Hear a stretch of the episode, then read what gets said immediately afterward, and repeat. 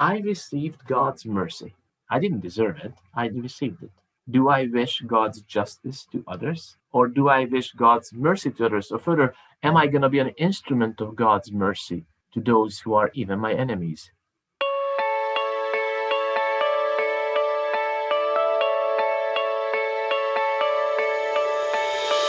Hello, everyone, and welcome to Word Processing's Cover to Cover series, in which our goal is to move through all 66 books of the Bible, one by one, in order to grow not only in our understanding of them individually, but also in our understanding of how they fit together as an inspired and cohesive whole.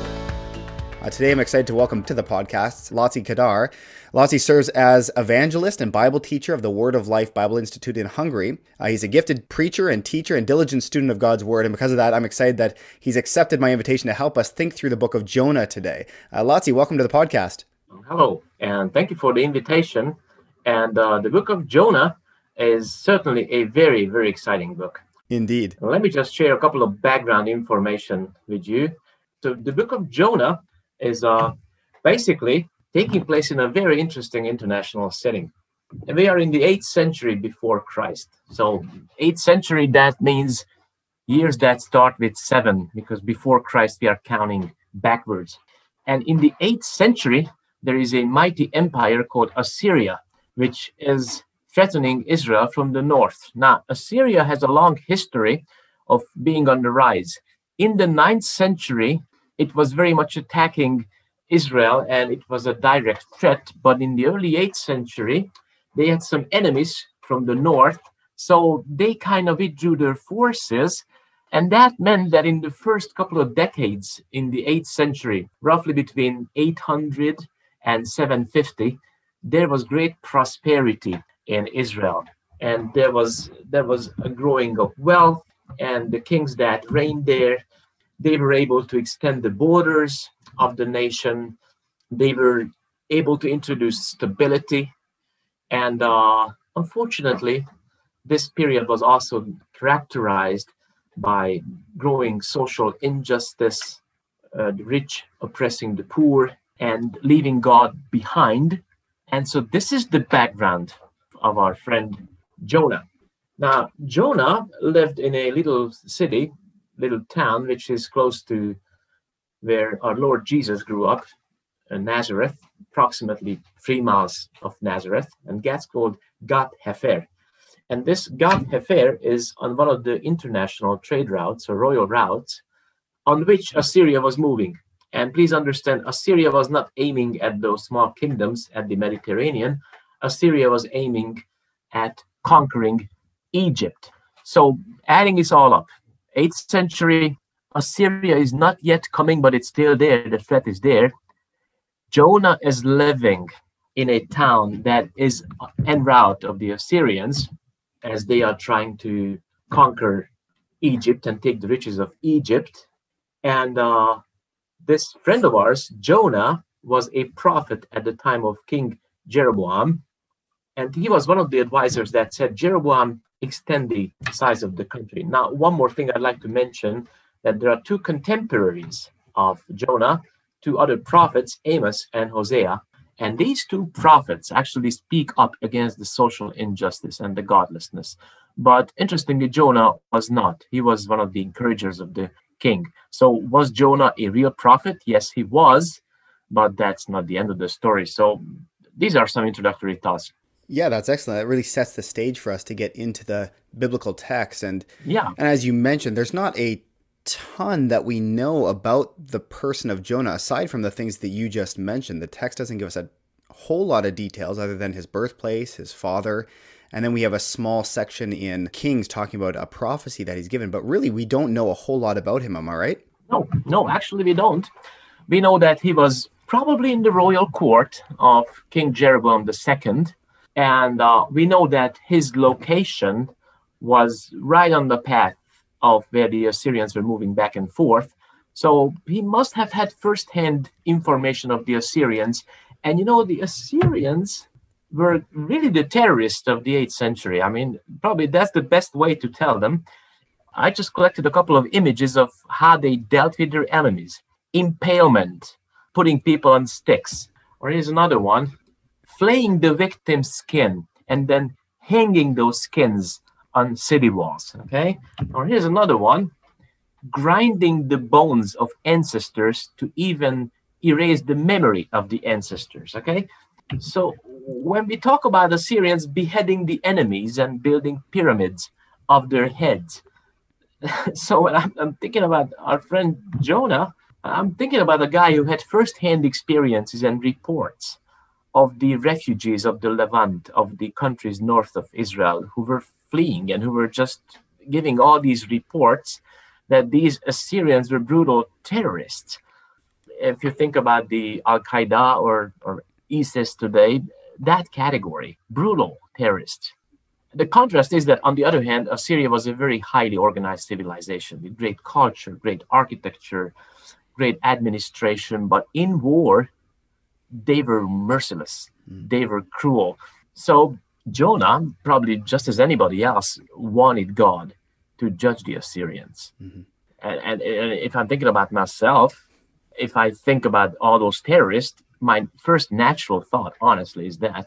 For sure. And most of our listeners probably already know this because it's a famous, well-known story of the Bible, but we've started talking about Assyria because Jonah the prophet in this book is sent to Nineveh by God, which is the capital, a major city in Assyria. And that's why we started talking about this horrific, as you've mentioned, terrorist-like nation, superpower, yep, because this is a major player in the story of the book that we're about to discuss. Yeah, think about it. I mean, Assyria, they caused so much harm to Israel.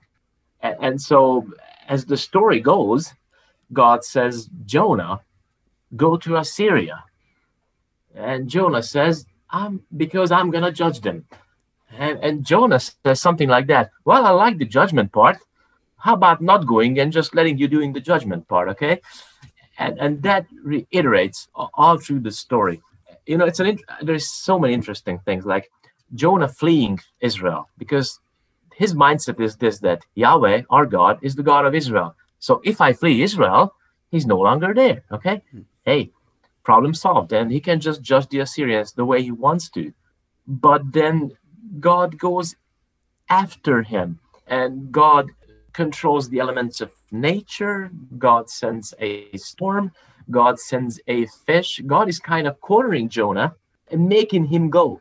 You know, we all know the first chapter, even from Sunday school, as he's thrown into the water and a fish comes to get him and the fish spits him out. But if we go to the second chapter of the book, there is a little detail. Many people think this is a true prayer of repentance. I don't think so. I really think it's just somebody praying that, hey, there is nothing I can do, so probably I'll do something. I'll be thankful.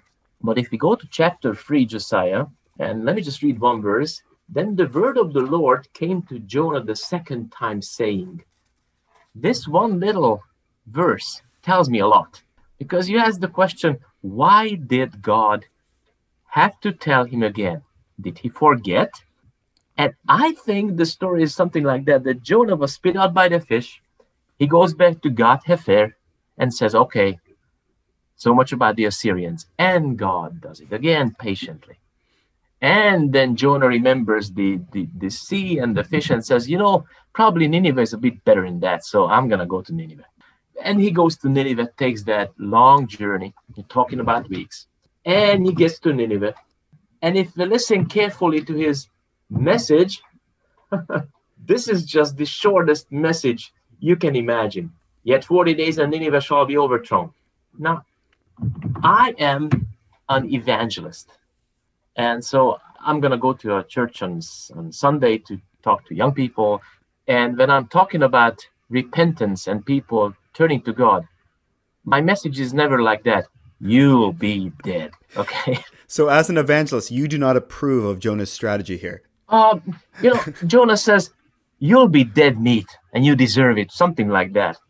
Now, think about repenting, hearing a message like that, yet 40 days and you'll be dead meat, okay? So that kind of shows me that he did not want the Assyrians to repent. Mm-hmm. He wanted them to get what they deserved. And as the story goes on, we know that Nineveh indeed did repent, for his greatest surprise. which is just amazing. Mm-hmm. And then the true Jonah comes out, you know, in the last chapter. Then we see that he's grumpy, he's angry at God, and then God is teaching him a lesson. That Jonah, you are sorry for this little plant, but you are not sorry for hundreds of thousands of people. Mm-hmm. So I wonder whose story is that often. Is it the Ninevite story or is it the Israelite story? Because what Jonah is supposed to do is something that was given to the people of God from the beginnings. You know, if you think about the Abrahamic covenant, and it's first mentioned in Genesis 12:1-3, the text goes something like that. In you, I will bless all the families, all the peoples of the earth. And I checked it this morning, that phrase that you'll be a blessing, Abraham and his seed, his descendants, will be a blessing to all the families of the earth. That is repeated some 5 times in Genesis. And if we go to Exodus, before God gives his law to Moses, he tells him that if you obey me, you will be to me a kingdom of priests and a holy nation. Now, and if you think about an entire nation being priests, I mean, whose priests are they supposed to be? Who are the ones they are supposed to intercede for? Who are the ones they are supposed to bring God to? And who are the ones they are supposed to bring up to God? You know, Israel was designed to be the link between God and all other peoples. Mm-hmm. And in the book of Jonah, we see that the very thing God is calling them to do, Jonah is just not doing it. And the story ends open. We never know if Jonah understood that. This is a fascinating story. It really is. I agree with you. That's a great synopsis of the story. I'm wondering, could you give us a bit of an outline of the book? Like, what are some good ways to understand it briefly as a whole? You know, this is biblical narrative, and it uses all the wonderful tools of Hebrew biblical narratives. In the original, it has a lot of word plays, wonderful, truly, really wonderful word plays. It has irony. It has contrast. And it just really uses a master technique just to make the point. And so basically this story can be outlined. There is a couple of ways you can do it. An easy way is this: on the way to the fish and on the way to Nineveh. So chapters 1 and 2, this is the fish part, and chapters 3 and 4, that would be the Nineveh part. So that would be one way to look at the structure. I kind of like it. You can also take it like chapter 1. This is like, you know, on the way to the fish. Chapter 2, this is biblical poetry, Jonah's prayer. Chapter 3 is the actual message and repentance. And chapter 4 is the Jonah story. So it has basically, as far as a narrative thing, it has 4 units, 4, you can call them scenes or 2 episodes. Mm-hmm. And those are the units that belong together. Yeah, that's helpful, especially as we try to get our heads around a story. And this isn't the longest story in the biblical text, but there's a lot going on, like you said. There's a lot to digest here, and it's fantastic. It's only 48 verses, okay? It's only 48 verses. So when I'm teaching it in the Bible school, I usually ask the students, not read Jonah, okay, and then let's talk about it. It's something very much doable, but a lot of lessons. Yes. From what you've already mentioned, there is the big fish, there's the epic storm, there's the plant and the worm. And so this is a pretty fantastical story. And here's a hard question for you maybe. Did it actually happen? Do we have to believe it as historical fact? What's at stake if we don't? I mean, that's a question that a lot of people coming to this book struggle with, right? Yeah. It actually did happen. And the point is not to figure out what kind of fish it was. Many people miss the point, and they start looking for whales and sharks and crocodiles and who knows what. That's not the point. You know, God is sovereign. God is omnipotent. God could prepare a special fish with some lodging inside. That's not what I'm asking for. My point is that this story becomes a key argument in the mouth of our Lord Jesus Christ. You know, in the Gospel of Matthew, so the climax of the Gospel of Matthew is chapter 12, when there is the ultimate conflict between Jesus and the religious leaders. Jesus basically does the ultimate healing. A person who is demon-possessed, who is mute, who is blind, probably deaf as well. The text doesn't say, but probably he was deaf. So he had nothing. He heals the person. Okay, this is the ultimate miracle. And the Pharisees say, well, you did that with the power of Satan, Beelzebub. and you know, they say, show us a sign. Yeah. And then Jesus says, I'm not going to give you any other sign but the sign of Jonah. Just like Jonah was 3 days and 3 nights in the belly of a fish, so will I be 3 days and 3 nights in the belly of the earth. Talking about his death and resurrection. So basically, Jesus says this, just like Jonah came back alive from the fish, I will come back alive from the earth, I will rise. Mm-hmm. And you know, after this, Jesus says this, you may ask the question, did he know what he was talking about? Mm-hmm. And you better say, yes, he knew what he was talking about, because if Jesus didn't know what he was talking about, then he either was wrong, which would bring catastrophic results, or he lied, which would also bring catastrophic results. And the third option is that he said what he said was true. Mm-hmm. And furthermore, there is one more thing.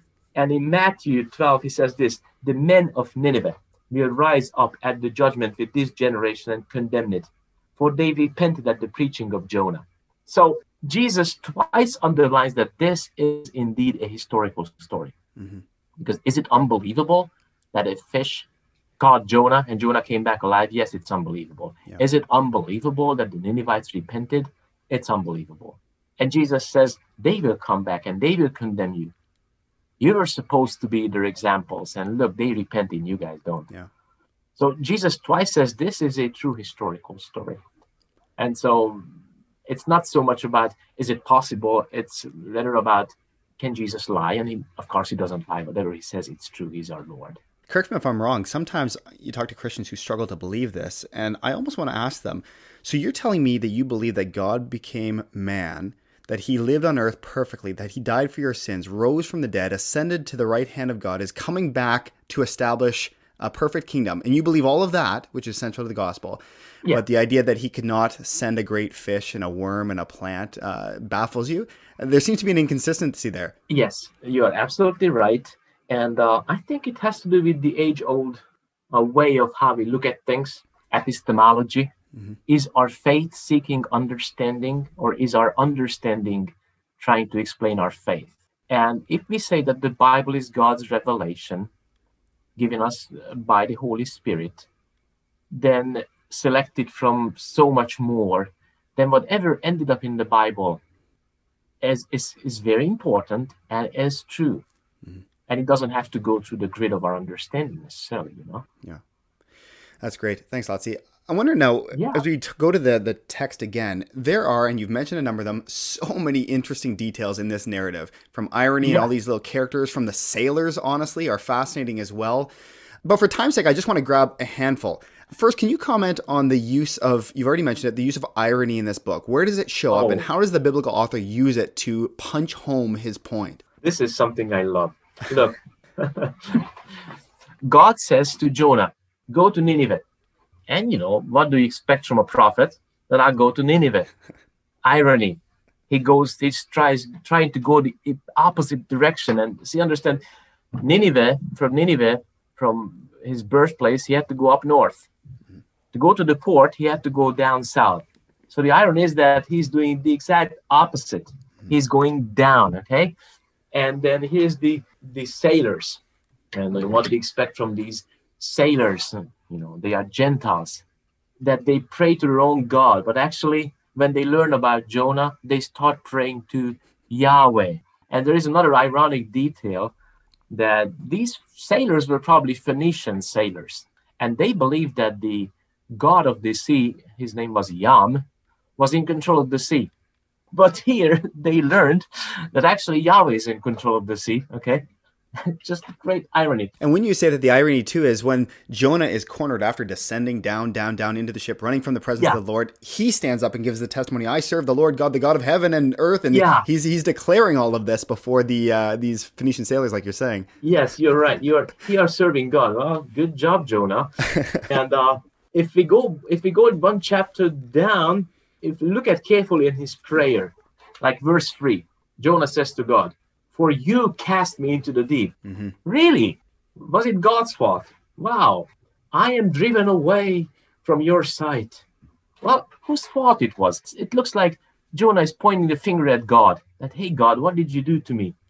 Yet I shall look again upon your holy temple. Now look at, if we go down a little bit more, verse 8 in chapter 2, those who pay regard to vain idols forsake their hope of steadfast love. But hey, we just experienced the satyrs worshipped Yahweh and obeyed him. The wind obeyed Yahweh. The fish obeyed Yahweh. The Gentile sailors obeyed Yahweh. And if you go through the story, every little element obeys Yahweh, except one element, who is the servant of Yahweh, the prophet. I mean, that's the big irony, you know, that's the big irony. And we go to Nineveh, you know, he preaches a message. No single soul would repent today, but the Ninevites repent. Yeah. It's amazing. Yet 40 days and you'll be dead. I mean, what a message is that? And then when they repent, Jonah is grieving. I mean, look at that. You don't have to be a genius for that. If somebody repents, you have to rejoice. Now, Jonah is repenting. When Nineveh is not repenting, he's happy. When Nineveh is repenting, he's unhappy. Mm-hmm. You know, when a little plant grows, he's happy. When it dies, he's unhappy. So this all story is a big irony. He does exactly the opposite of what he was supposed to do in God's ideal word. And by this, you know, God is teaching the original readers, look what Jonah did. What you're supposed to do is exact opposite. What you're calling is the exact opposite. And actually, I think it's a message for me and for us and for this generation as well. Yeah, you mentioned repentance. So I want to go back there for another observation from this text. You know, and we come to chapter 3, there's this pair of repenters, really. Nineveh repents. They turn to the Lord at this sloppy evangelistic appeal from Jonah. Yes. But they repent miraculously and praise the Lord.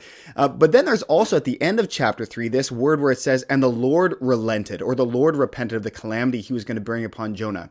So first, a couple of questions about these two sets of repenters, the Ninevites and then God in a way. First, were the Ninevites saved? And second, how do we understand God changing his mind? An omniscient God changing his mind. These are two big questions, but I'll put them to the expert. Two big questions, but thankfully we have, and I could never figure an answer for that, but thankfully scriptures answered the question for us. And so talking about, first of all, Nineveh repenting. The previous verse I read you from Matthew 12, Jesus himself says, the men of Nineveh will rise up at the judgment with this generation and condemn it, for they repented at the preaching of Jonah. So thankfully, Jesus makes it clear for us that they repented. Is it all the people? We don't know. Obviously, a lot of people truly and really repented. Today, we may say they were saved. God said, I'll accept you. Now, later history of Assyria shows that once again, they destroyed in 722, they completely destroyed the kingdom. But that was God's discipline. But this time, they repented. It's possible, even if you have such a lame message.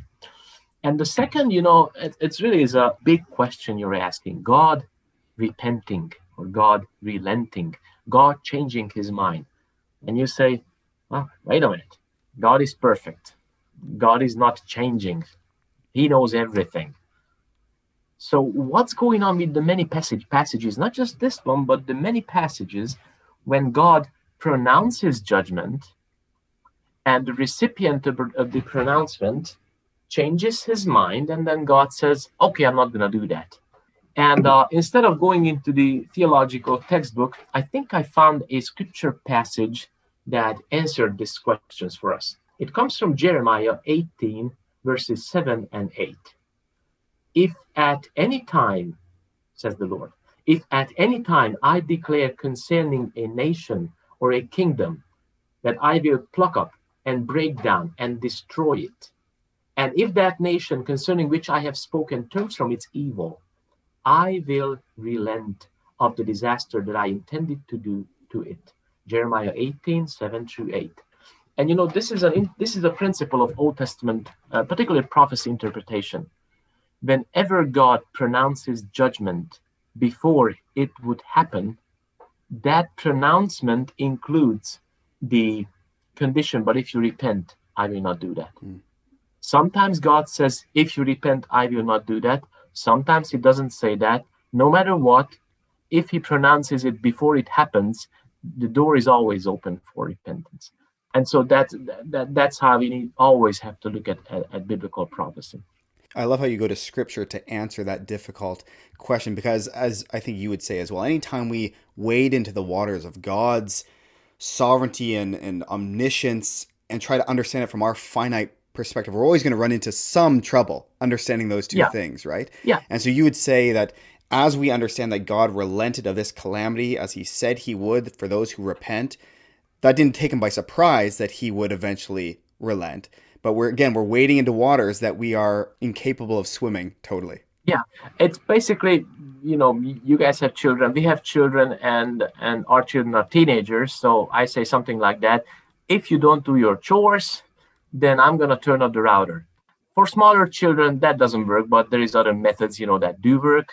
You may need to camp in your room for hours. I remember that once we told our child that if you don't apologize to your brother or sister, then you have to be in your room. And we knew that he would apologize because it was almost dinner time and he was starting to get hungry. Okay. And lo and behold, the child came to apologize. But I always say, if do that, then I will do that. So that's how God pronounces things. But it's hard to imagine God, because God is in eternity. He does not progress in time. Mm-hmm. He does not go through time as we go through time. He is present at the same time in all time. That may give us a sense of eternity, of him being atemporal. Lots, you're starting to hurt my little mind. I'm going to change the subject here. When we come to the end of the book, and you mentioned this as well already, but it is this abrupt ending, sometimes called like a mic drop moment, where God gives Jonah, this disobedient prophet, an object lesson to show the folly of his thinking and the short-sightedness of his thinking. I'm wondering if this leads us to understand, as well as the irony and everything else in the book, the main point of this narrative, why God preserved this book for us. What is he trying to get across to you and I today? Yeah, I think it was very much intentional that God just left this last sentence open. He says this, "And should I not pity Nineveh, that great city, in which there are more than 120,000 persons who do not know their right hand from their left, and also much cattle?" And then the story ends. And I think about an ancient Israelite hearing that story. God's asking, should I not have pity? And in the non-existing verse 12, the imaginary listener says, yes, you should have pity. And then in verse 13, which also doesn't exist, he may say, no, wait a minute, I should have pity as well. And this is a book that is finished with an open question, and the reader, listener, is supposed to answer that question. And once again, I think the best answer for us and the best application for us comes from the Bible, from Jesus Christ, because we face situations like that. We have enemies. We have people we don't like. We have people that hurt us. If you don't believe me, just look down south of your borders and you see what a great division is there in the United States of America over policies and politicians. And people, even Christians, think nasty thoughts of other people and wish them bad, and let me not even continue, because this is not something nice. But our Lord Jesus Christ, in the Gospel of Luke, chapter 6, verses 32 to 36, gives us advice of how we should deal with such situations. It's in Luke, chapter 6, verses 32 to 36. Jesus says this, "If you love those who love you, what benefit is that for you? For even sinners love those who love them. And if you do good to those who do good to you, what benefit is that to you? For even sinners do the same. And if you lend to those from whom you expect to receive, what credit is that for you? Even sinners lend to sinners to get back the same amount. But love your enemies and do good and lend, expecting nothing in return, and your reward will be great. And you'll be sons of the Most High, for he is kind to the ungrateful and evil. Be merciful, even as your Father is merciful." And I think that's the point for us today, that we have people that do bad to us, that hurt us, that go against all we believe in. What is our attitude to those people? What is our action to those people? Do we love them? Do we help them? Do we tell them about the merciful God? Or do we tell them that you'll be dead, like Jonah did, You'll get God's justice. It's basically a story of justice and mercy. I received God's mercy. I didn't deserve it. I received it. Do I wish God's justice to others? Or do I wish God's mercy to others? Or further, am I going to be an instrument of God's mercy to those who are even my enemies? Yeah. I think that was the thing that our friend Jonah had to understand. I love how you're connecting knowledge of God with action in the world. I mean, it's very clear there's glimmers in the book of Jonah where Jonah is very orthodox in his thinking. He knows the God from whom he's running. He knows the God that he's disobeying. In fact, at the end of the book, near the end in chapter 4, it eventually comes out why he ran in the first place. And it's because I know who you are. I know you're a gracious and compassionate God, slow to anger and abundant in loving kindness, hesed, who relents concerning calamity. I know all of these things, and that's why I ran. So for us today, those of us who know who God is and know his character, it's not always enough just to know him. We're to act out that and extend that compassion to other people, right? Which is what Jonah, you're saying, failed to do. You know, this is God's covenant name: gracious, compassionate, slow to anger, abounding in love. And this shows us that brother Jonah did know the word of God. He did know the word of God, you know, and the Ninevites had no idea about the word of God. And so here's a guy who knows the word of God and knows the law, knows the Torah, knows who God is. And the only thing he doesn't do is actually internalizing that knowledge and acting upon that knowledge. And I wonder if there is Christians today who are full of biblical orthodoxy and really just nail it and just have the right kind of theology and Bible knowledge, but miss this one point, the very important point, actually living it up, loving their enemies, you know, loving those who hurt them, loving those who proclaim ideas that are just completely against what biblical Christians believe, but loving them and praying for them and talking nicely about them and sharing the gospel with them. Yeah, that is a big lesson for me, for sure. For sure. James talks about the word of God being a mirror that we lift up and look at ourselves in it. There aren't many passages of scripture, Lotzi, that I think are more mirror-like than the end of Jonah chapter 4, where it ends like that. And you said that there's those imaginary verses 12 and 13 in chapter 4, where basically the mirror is holding up to you and saying, are you like this? Or are you not? Yeah, and it's a very convicting book. It's a fun story, children's church. You know, it's a fantastical story, but at the end, it's a very convicting and serious message, isn't it? Yeah, for children, it's like the fun part, you know. Oh, the fish. Let's call her some fish. Let's call her a whale, okay? And that's okay, but there's much more here about you know, even the fineries when. When Jonah is leaving God, he's always going down, down, down. And the Hebrew is just so picturesque. And anything that gets closer to God arises or goes up. And the same word is being used all over the time. And so seeing the Gentile sinners going up, up, up to God, you know, worshiping God, everybody obeying except Jonah. Even God's invitation to Jonah to arise. Yeah. Arise to himself and go to Nineveh. Just those directional verbs that you're saying. It's beautiful. How patient God is with Jonah. Mm-hmm. And that little nuance in verse 1 in chapter 3, that God speaks to him again. I mean, did he forget? I don't think so. I think he just went back to Gath Hefer and said, okay. Well, I could talk to you about this book for a long time. This is one of my favorite stories in scripture, and you do such a good job of elucidating it, Lotzi. Thank you very much, and thanks for the time. I know you're busy over there. I want to let you go, but I appreciate your investment over here. Oh, thank you, Josiah. Thank you. It was nice talking to you. Thanks for joining us this week. For more information about Oak Ridge Bible Chapel, the ministries of the church, or for more resources like this one, please visit oakridgebiblechapel.org. And make sure to join us next week as together we make our way through the Bible cover to cover.